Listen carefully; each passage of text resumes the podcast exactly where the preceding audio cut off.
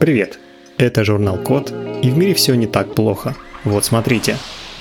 Придумали, как бороться с распространенными в больницах бактериями.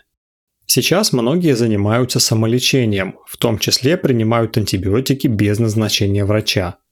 Бактерии же наносят ответный удар и развивают антибиотикорезистентность. Так называется устойчивость к антибиотикам. Всемирная организация здравоохранения уже давно считает антибиотикорезистентность одной из самых серьезных угроз для здоровья человека. Из-за нее мы можем вернуться во времена, когда люди умирали от пневмонии или сальмонеллеза. В больницах особенно много бактерий, и некоторые из них могут быть смертельными для половины инфицированных пациентов с ослабленным здоровьем.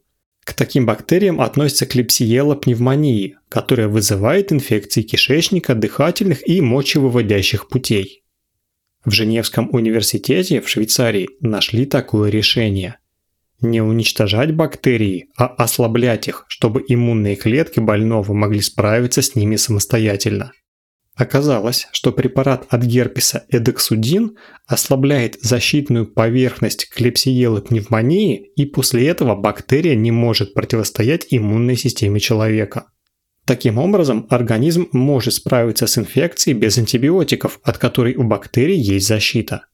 Этот способ проверили на одной амебе, простом одноклеточном организме, который захватывает и проглатывает бактерии точно так же, как иммунные клетки уничтожают патогены – Эдексудин подействовал даже на самые болезнетворные штаммы клепсиелы пневмонии, причем даже в меньших концентрациях, чем требуется для лечения герпеса. Теперь ученым осталось проверить такое лечение на людях, но результаты исследования уже обнадеживают. На этом все. Спасибо за внимание. Заходите на сайт thecode.media и подписывайтесь на нас в социальных сетях. С вами был Михаил Полянин.